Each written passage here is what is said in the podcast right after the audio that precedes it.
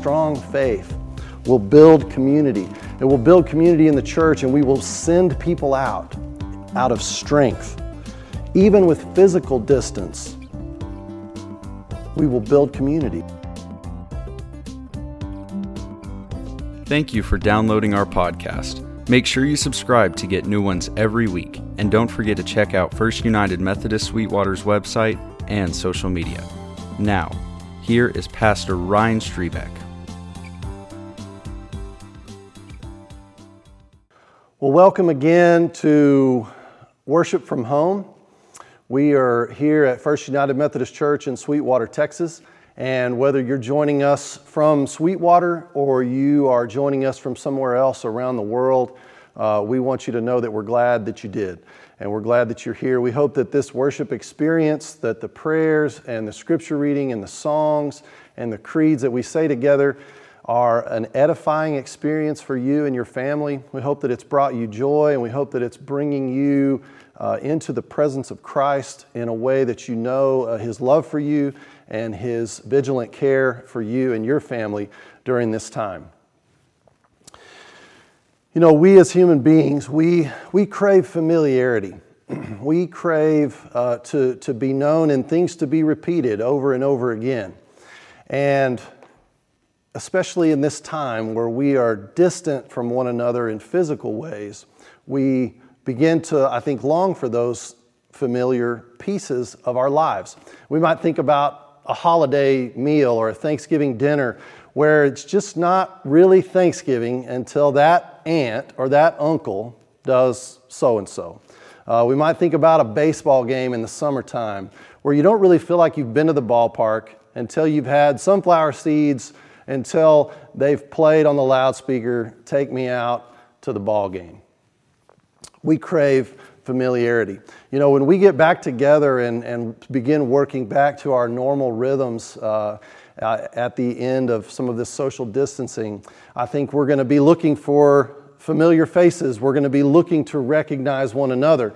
And for some of us, you're going to have to look a little harder and say, uh, okay, I'm trying to think that is Ryan, but he hasn't had a haircut in a couple of months. Or we're looking and saying, uh, that looks like a quarantine 15 that's been added on to some of us. So we're going to be looking for familiarity to recognize one another. And you know, the disciples in this story that Gaynell read for us in John 20, they are looking for a familiar Jesus. Jesus has been gone from them, from their sight, for just a couple of days, but they are shut up in a room. They're locked indoors for fear of the persecution possibilities outside the doors. And the scriptures tell us, John tells us a couple of times that they're behind closed doors, they're locked in.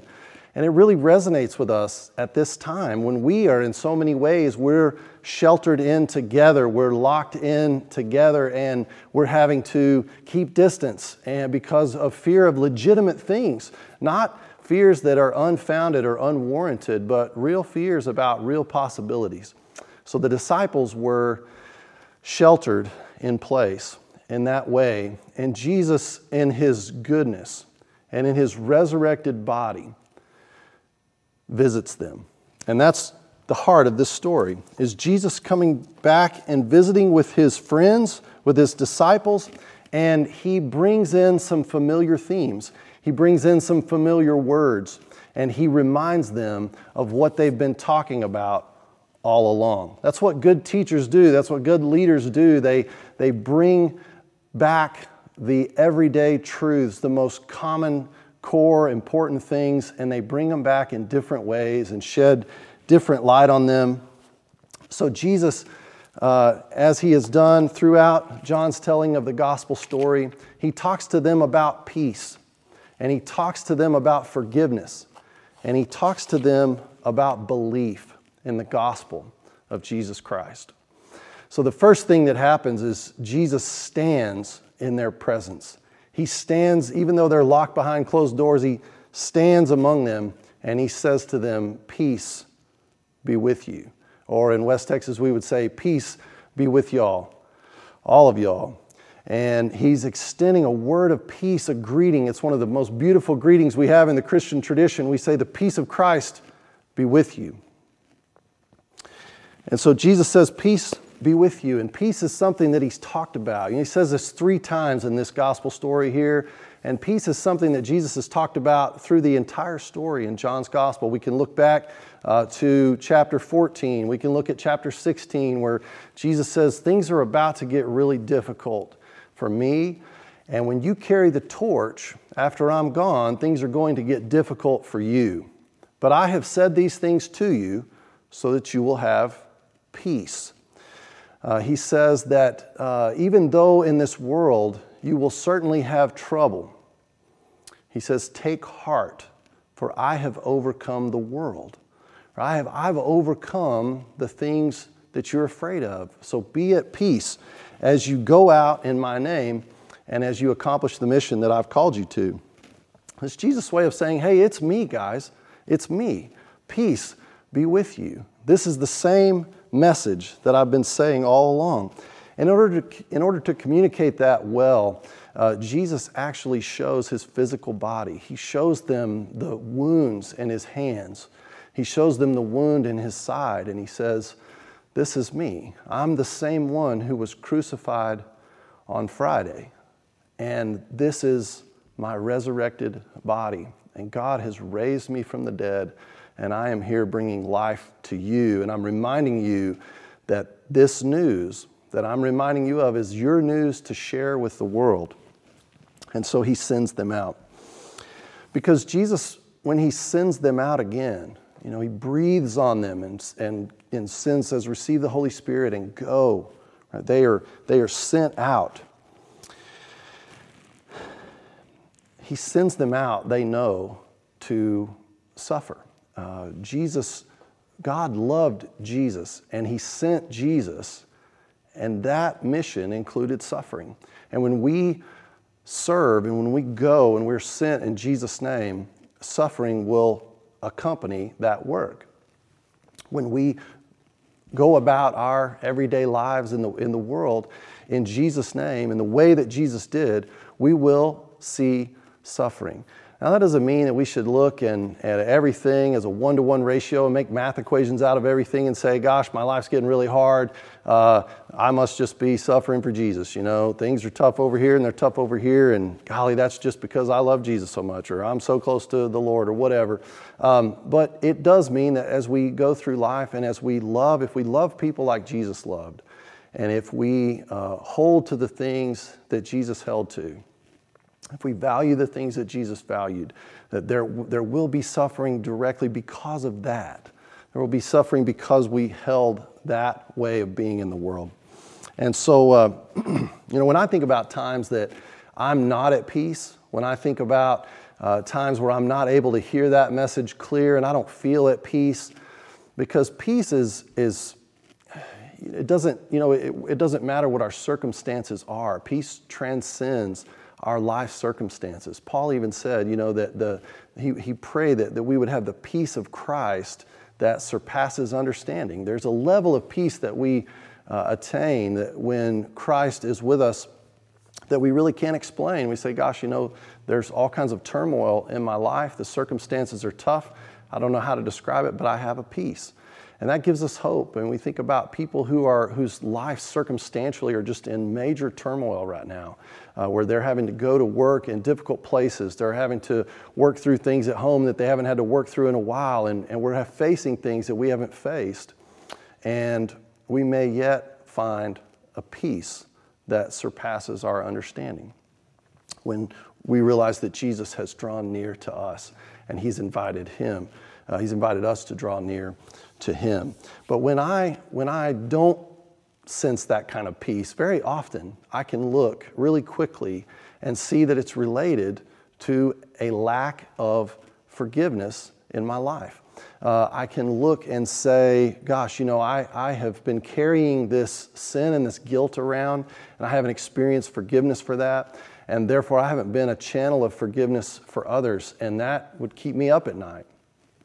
And so uh, the next thing that Jesus says when he says, I'm sending you out, he says, he talks to them about forgiving sins. He says, you know, the, the, uh, we think back again, this is something that came up early in the story when John looked at Jesus and he said, Behold, the Lamb of God who takes away the sin of the world. Jesus is the one that has forgiven our sin.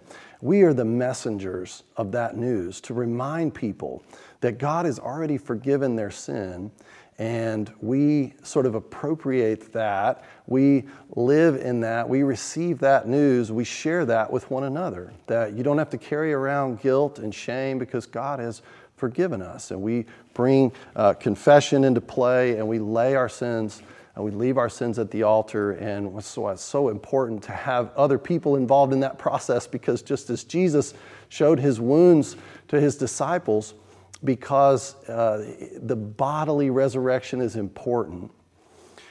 Having another person say to us, Peace be with you, your sins are forgiven, because God has done this work through the cross of Jesus Christ.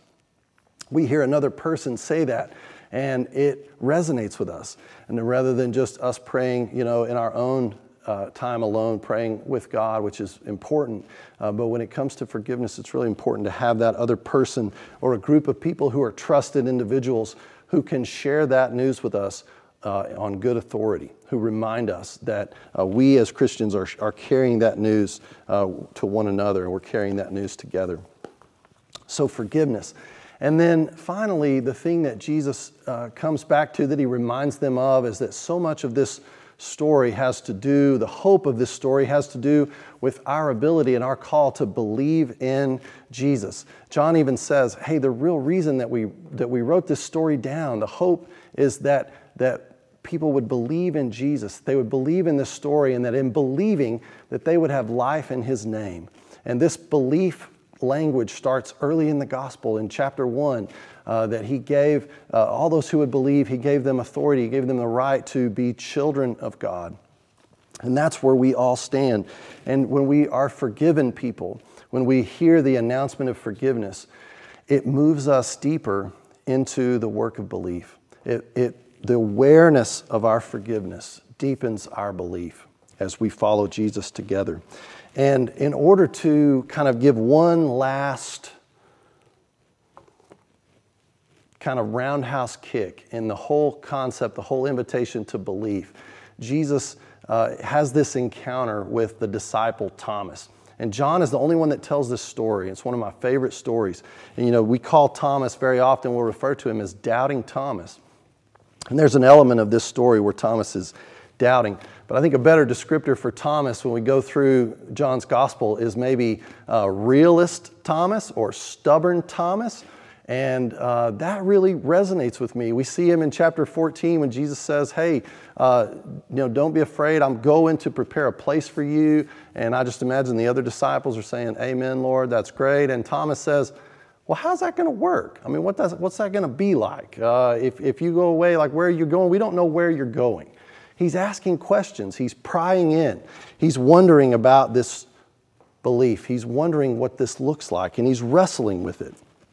And Thomas, in his lack of belief early, which results in a great confession of belief, my Lord and my God. It's the summary, it's the grand confession of John's gospel, my Lord and my God. It's the confession that John is trying to get us to with our belief in Jesus, where we would all say, My Lord and my God. We would recognize who Jesus is. Well, John, I mean, excuse me, Thomas teaches us more about belief through his unbelief and then yielding to a great belief than the disciples do in their belief where they're locked up together. So, and Thomas says early, he says, Hey, unless I see the wounds, unless I place my hand in the nail prints, unless I place my hand in Jesus' side, says, I'm not, I'm not buying this. I'm not believing because I've got to know that this is real. And so Jesus, in his goodness, appears again about a week later. Uh, John tells a story, it says eight days later